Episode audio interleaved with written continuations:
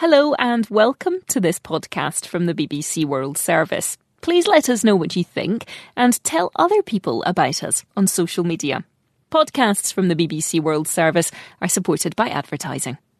Welcome to the English We Speak with me, Neil. And me, Jiaying. We're explaining drip feed. It can be used to describe giving something in small amounts, little by little, rather than all at once. Drip feed.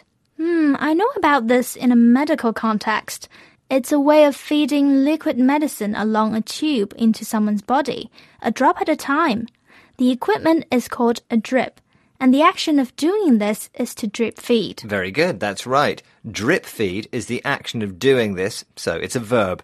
But we can drip feed in a wider context too. If we give information about something, just one fact at a time, we can say we are drip feeding the information. Ah, yes, film companies sometimes do this.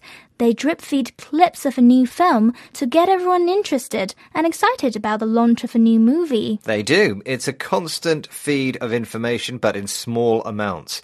But don't worry, I won't drip feed you these examples. You can have them all at once. We need to drip feed money into our savings account so we can minimize the risks of the stock market. The singer drip fed some of her best songs onto her website to create a buzz about her forthcoming new album. Our boss was drip feeding us details of the new project, so we weren't overloaded with information all at once.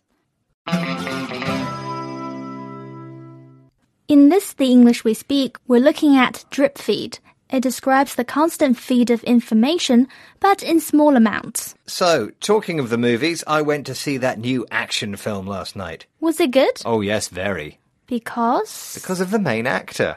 And what was special about him? Actually, don't bother drip feeding me the information, Neil.